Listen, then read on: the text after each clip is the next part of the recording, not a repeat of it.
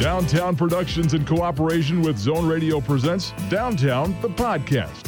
From the historic Zone Radio studios, here's your host, Rich Kimball. Yes, yes, it's true. Hi there. Welcome. It's Downtown the Podcast. Episode number 126. Rich Kimball, Carrie Haskell here with you. Brought to you every week by Cross Insurance, where security meets strength.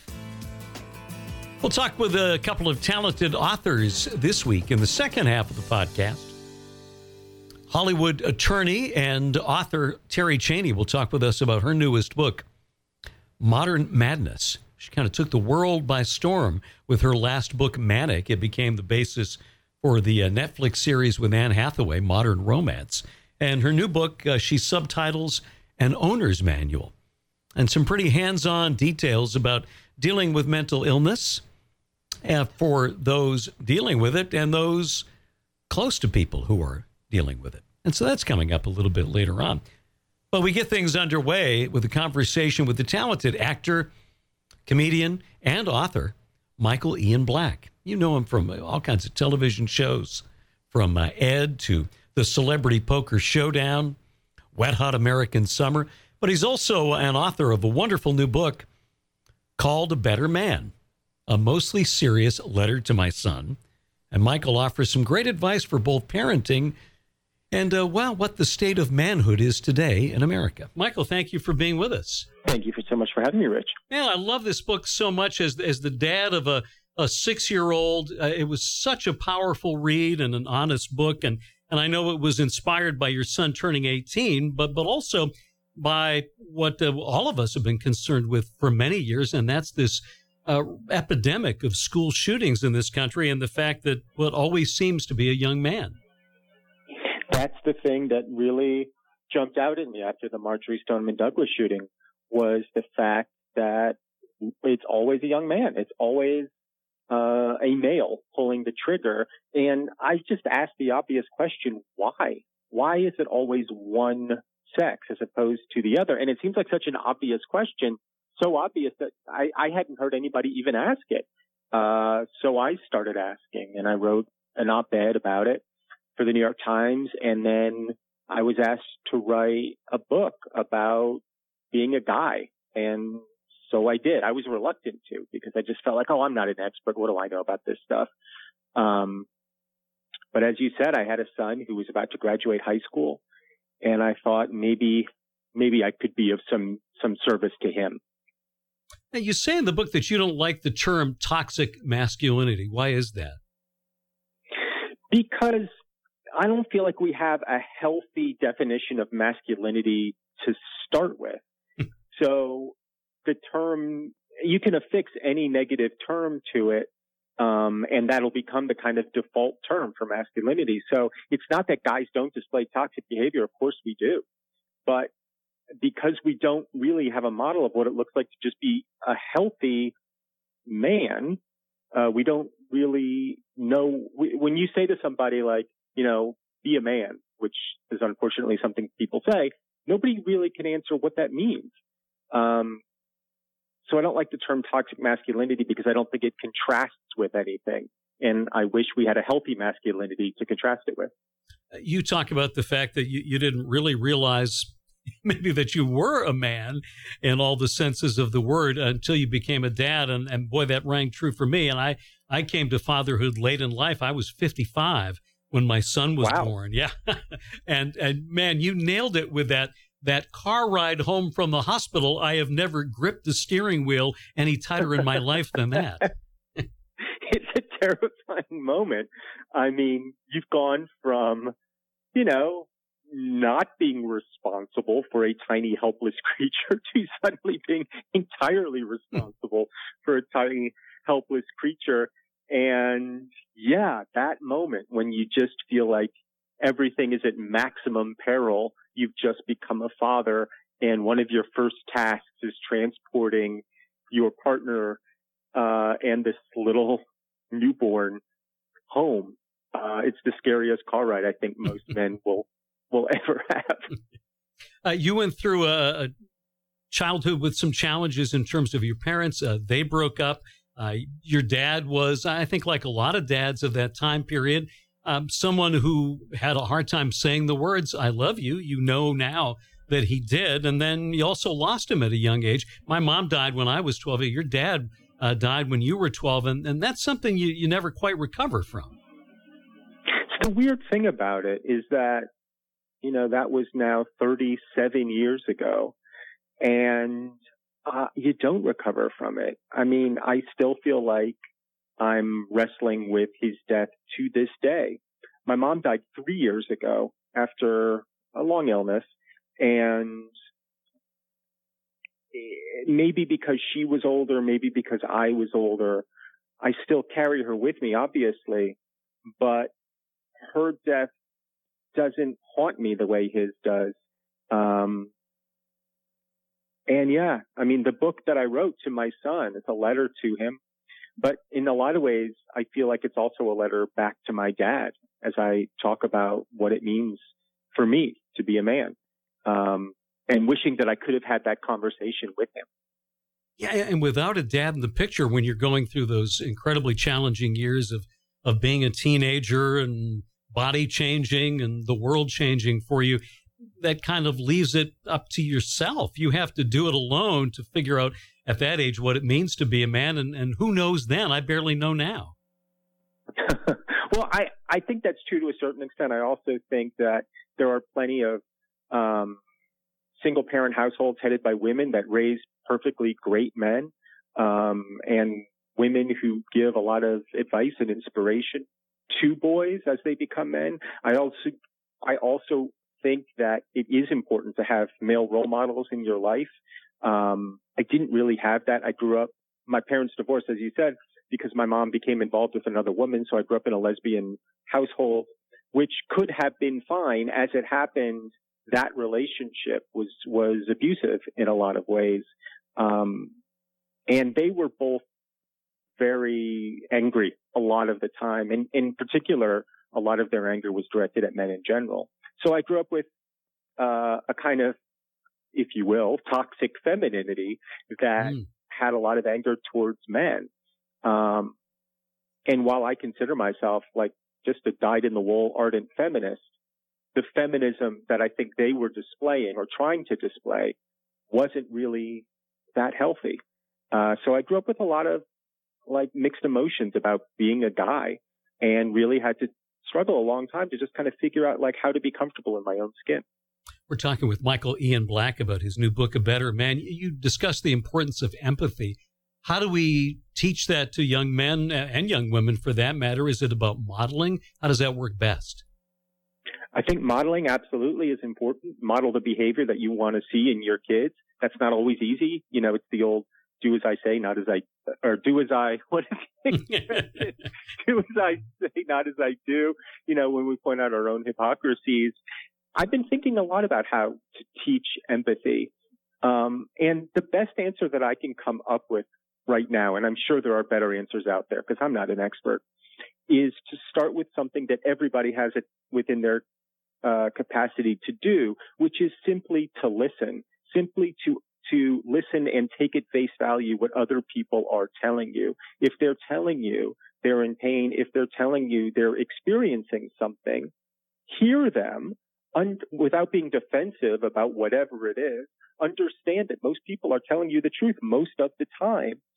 And if you can just sort of take their words and, and hear their experience, I think any functioning human being will naturally feel empathy for whatever they're going through. Um, because in essence, we all go through the same stuff time and time again. So if we can take that moment and hear somebody, I think that's the doorway to empathy. Can you explain what you mean in the book? I thought this was a really interesting phrase. You said there are more ways to be a woman than there are to be a man. Yeah, because we are so uh, we've spent the last 50 or 60 years because of feminism expanding the notion of what a woman can be in this world. We have been teaching girls and young women correctly that they can be anything, that they can do anything, that they can uh, be empowered and strong, but also be nurturing and also be mothers and also be whatever they want to be. That's great. That's a really welcome message that was missing for young women for so long. But the model for guys hasn't really expanded in the same way. We still teach guys, we want you to be strong, we want you to be tough, we want you to be independent, but we don't necessarily give guys the same space to be nurturers, to be carers, to be uh, impact, or, uh, to be empathetic. Um, and so the, the the ways to be a guy are in a way more constricted uh, than there than there are to be than, than, than there are ways to be women. Um, and all my, all I'm doing in this book is saying, let's open that up. Let's expand the definition of masculinity to include those attributes and traits that we so often uh, give to women, but but don't give to men. Well, you say manhood is usually thought of as a, a grim business, and and when you talk about no sissy stuff, suck it up. I, I laughed out loud in reading that because I've said many times through the years, I'm in many ways glad that I was not born with the macho gene. I, I mm. never felt the need, uh, at least uh, as much as some others did, to, to prove that kind of thing.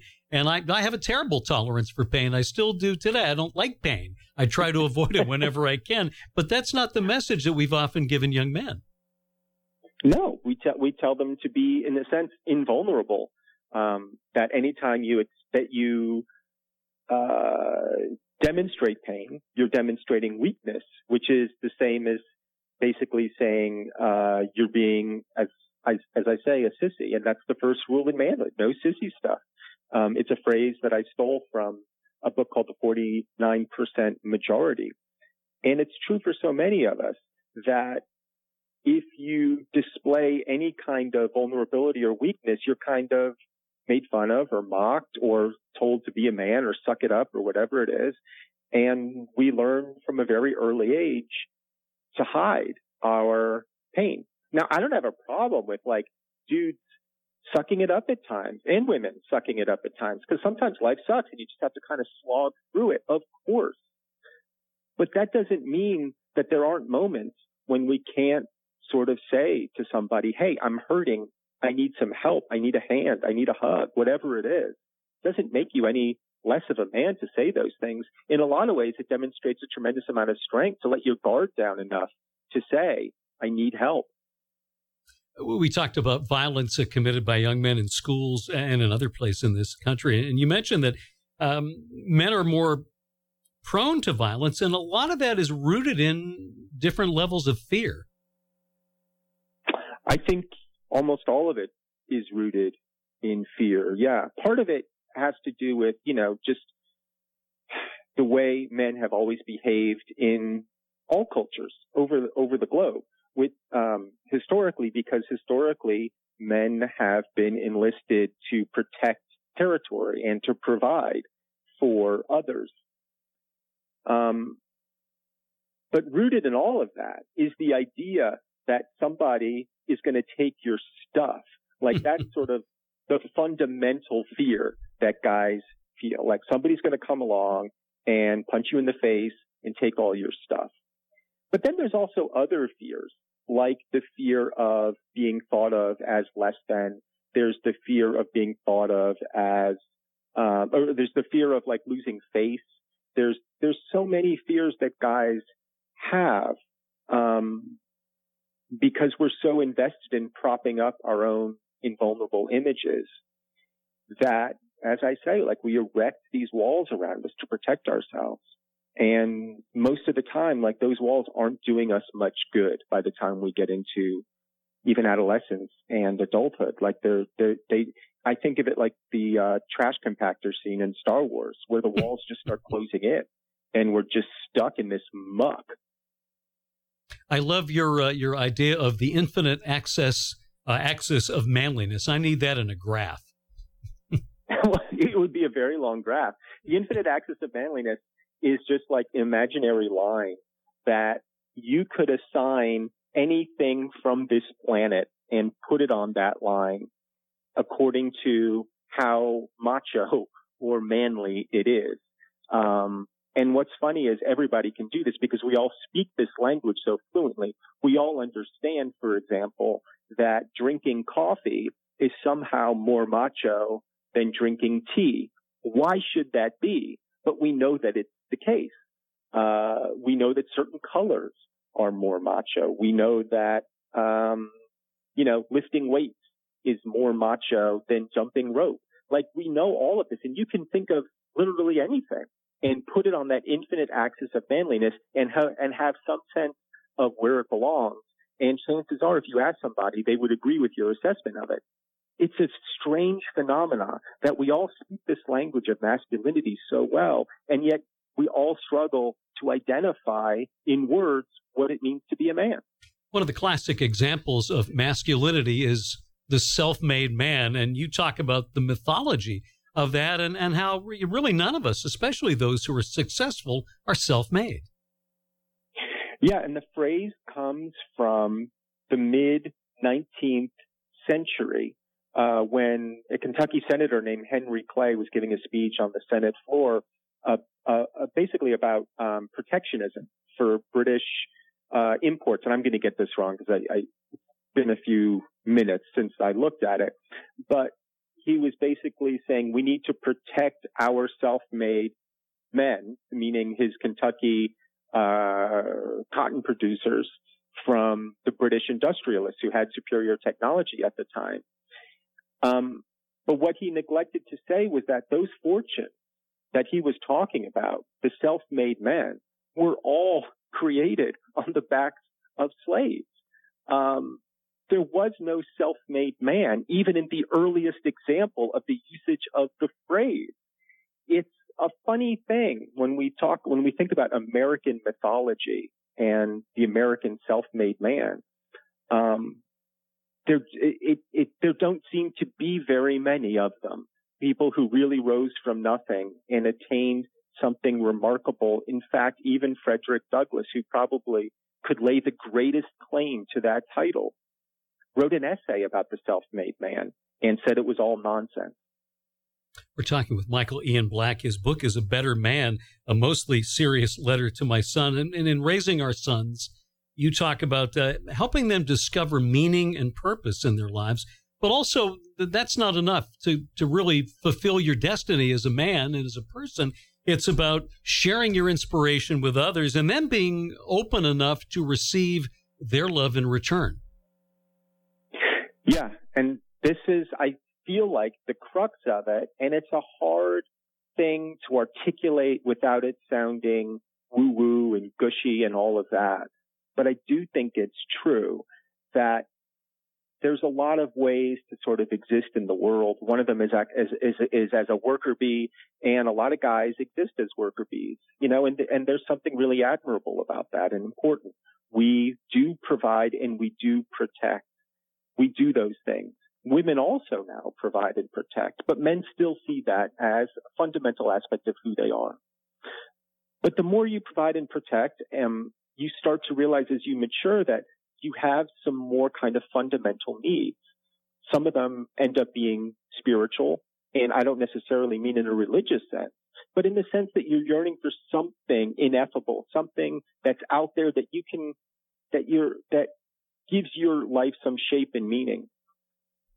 And then below that, I think, is this idea of our ultimate purpose here, um, which I guess I do believe is to love.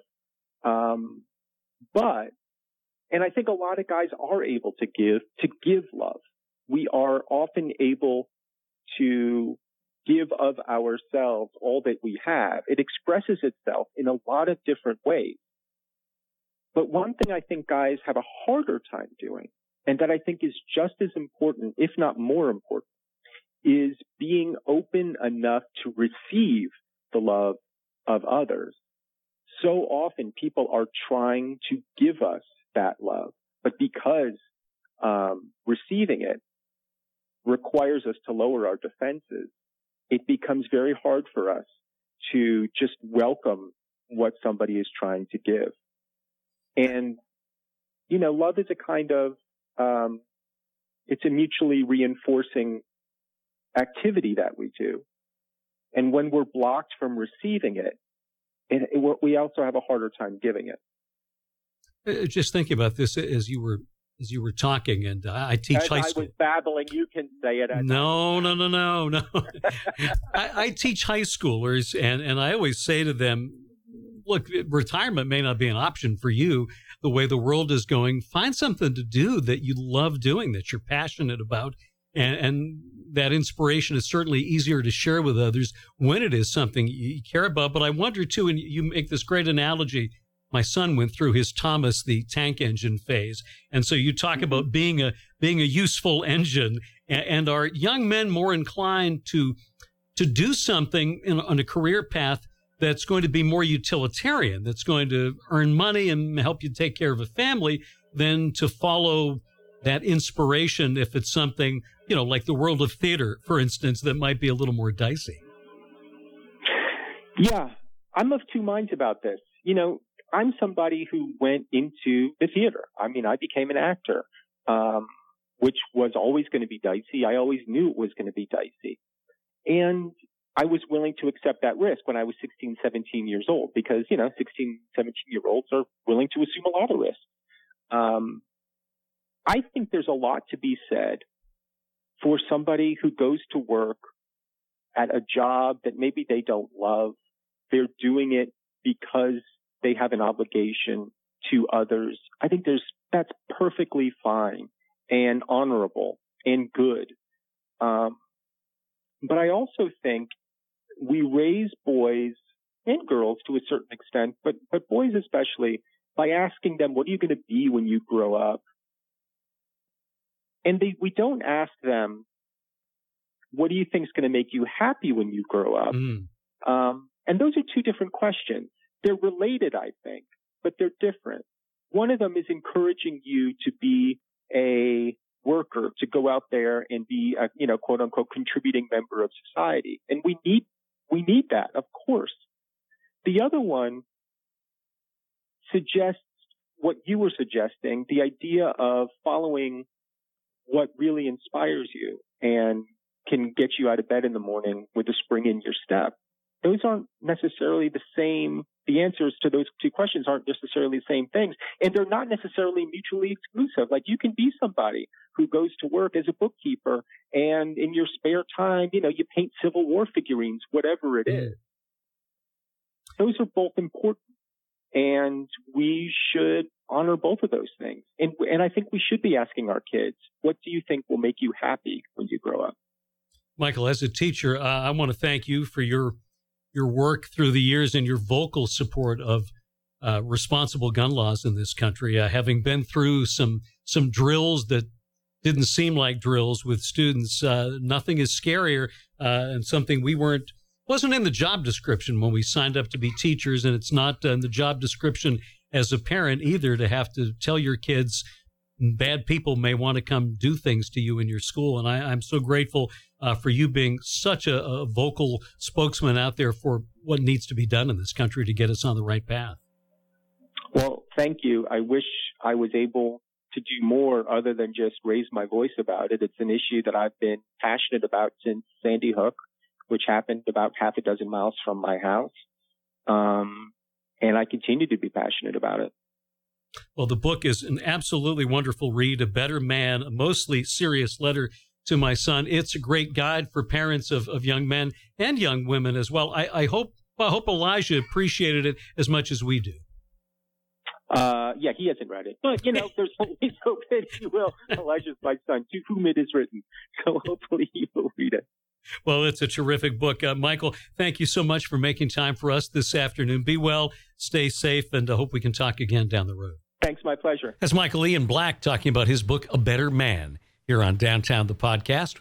We'll pause for a word from Cross Insurance and come back with author Terri Cheney up next. Since its founding in 1954, Cross Insurance has grown from a small family owned agency that started in Bangor, Maine, into one of the largest super regional insurance agencies in New England. With a network of offices throughout New England, Cross Insurance works with top carriers to provide maximum value to you, your family, and your business. We are proud to be the official insurance broker of the New England Patriots and would welcome the chance to provide security for your team. For more information, visit crossinsurance.com. Cross Insurance, where security meets strength.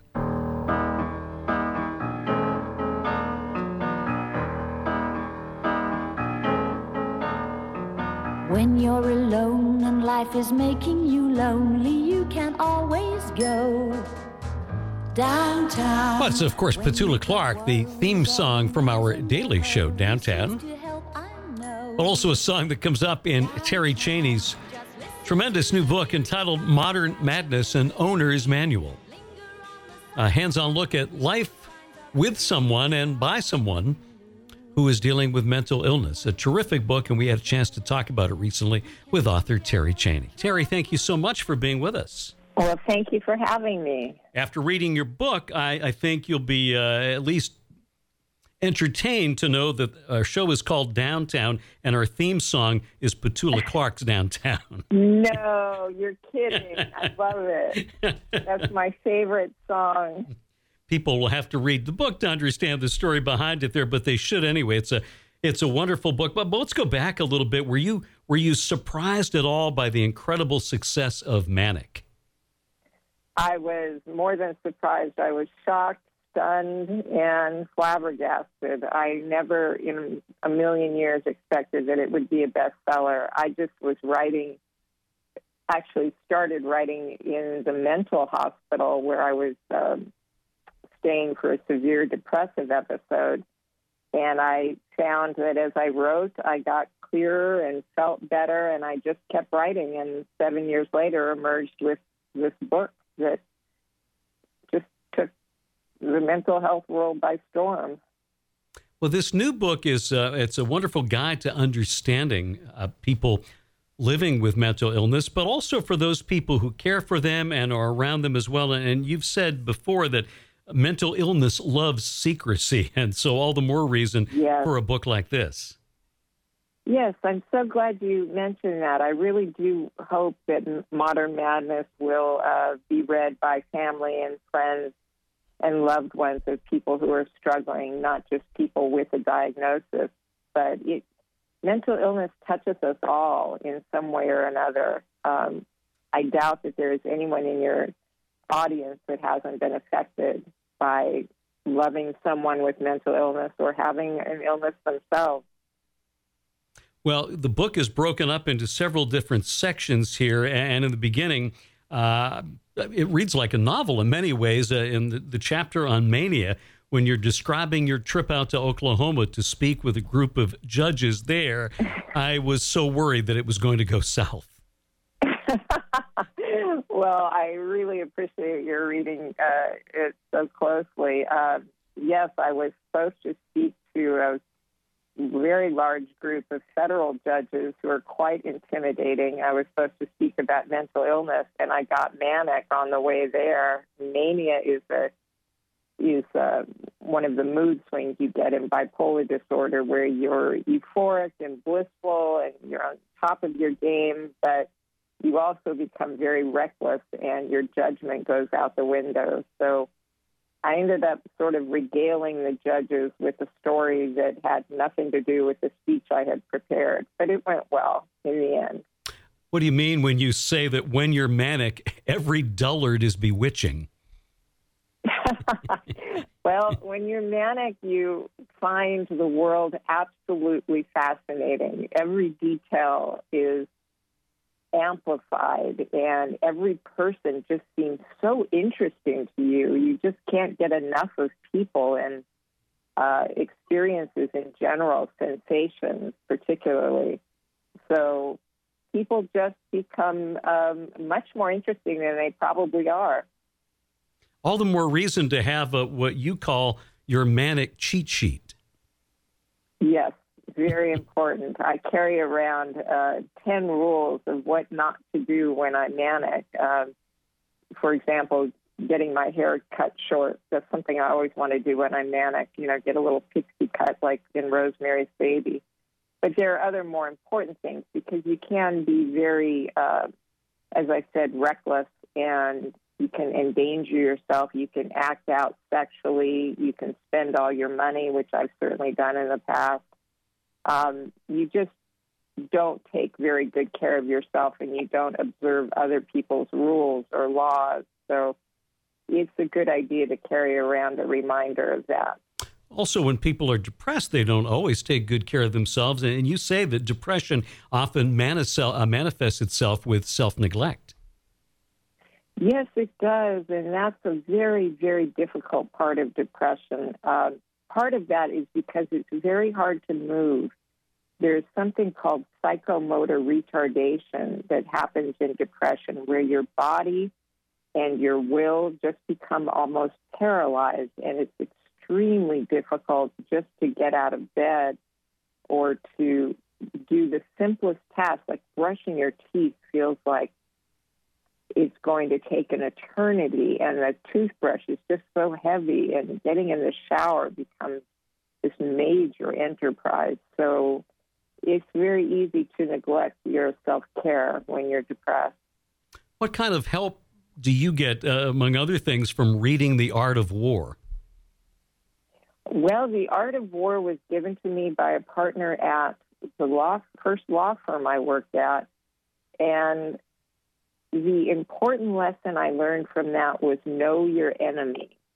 And for mm. me, that means knowing when I'm depressed that it's depression talking. That voice in my head is not real well, it's very real, but it's not realistic. It's telling me things that are not really true. Um, and I need to know that enemy when it comes to call. The same with mania. You really, a person with mental illness and particularly bipolar disorder needs to know the course of their illness, the symptoms, the triggers, in order to really help themselves get better.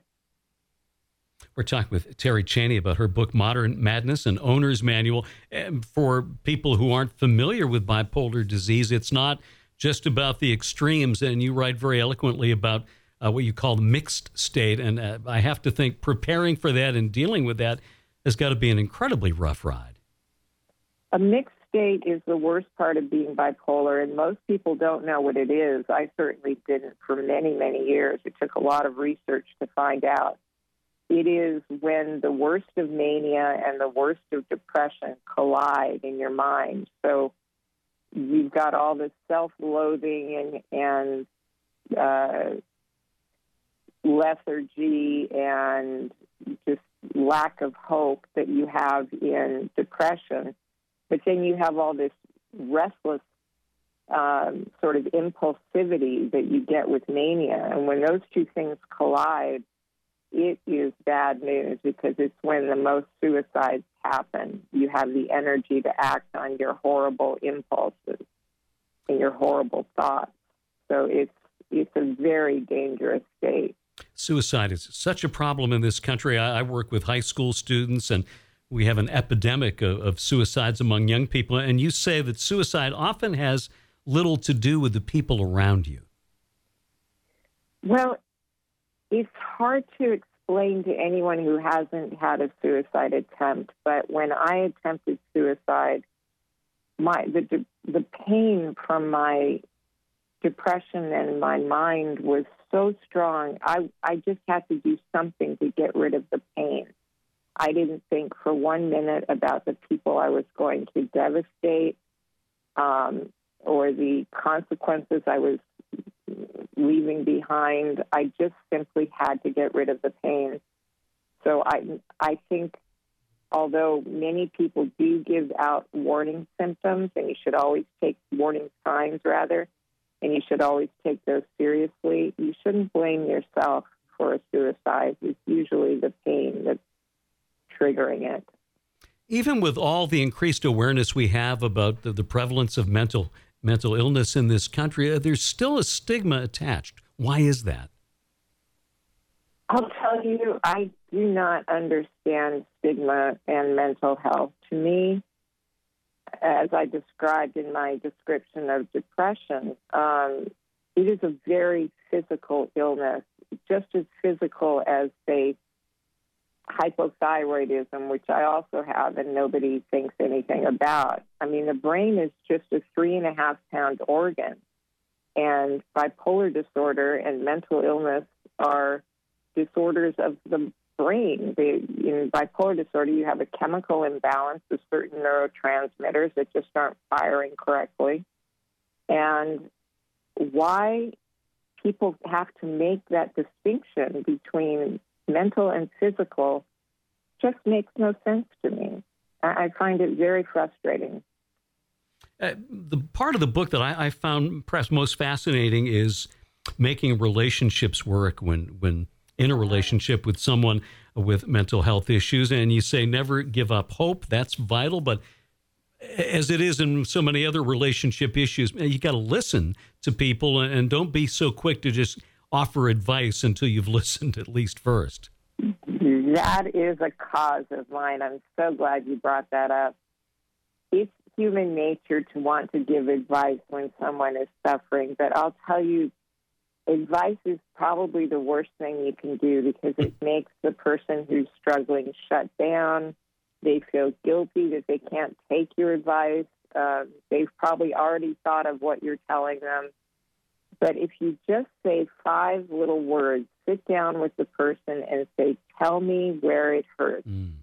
Tell me where it hurts. We'll open a person up and let them get some of that darkness and despair that's inside them out.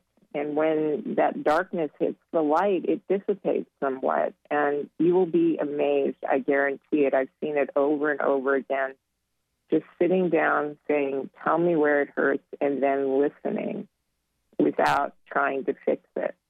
It's something that I think is not understood well enough by most people. Terri, what do you mean when you say talk therapy is a strip tease?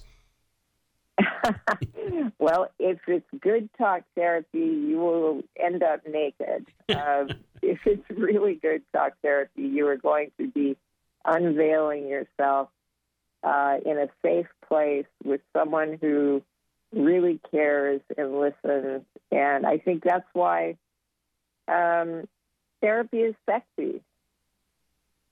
I love this part uh, toward the end of the book. Uh, you say that uh, uh, to make this work, you accept that being human encompasses both good and bad, darkness and light. Yes, I I think I had to come to that realization that there is a reason nature encompasses darkness and light as well. I mean, we're just mirrors of nature. And for me to feel good, I have to know I, the, the darkness and the pain. I have to really understand that it's, part of a balance and really, what we're seeking is that balance, not the predominance of happiness or of pain, but of really the absence of pain is what I consider pleasure. The book is Modern Madness An Owner's Manual. It's a powerful and important book. Terri Cheney, thank you so much for making time for us this afternoon. It's been a real delight for us to talk with you. Well, thank you for reading my book so closely. I, and I'm going to listen for your theme song now. Terri Cheney talking about her book, Modern Madness An Owner's Manual. Our thanks to Terri and also to Michael Ian Black, who discussed his great new book, A Better Man, a mostly serious letter to my son. And thank you for joining us this week. We'll see you next time here on Downtown, the podcast.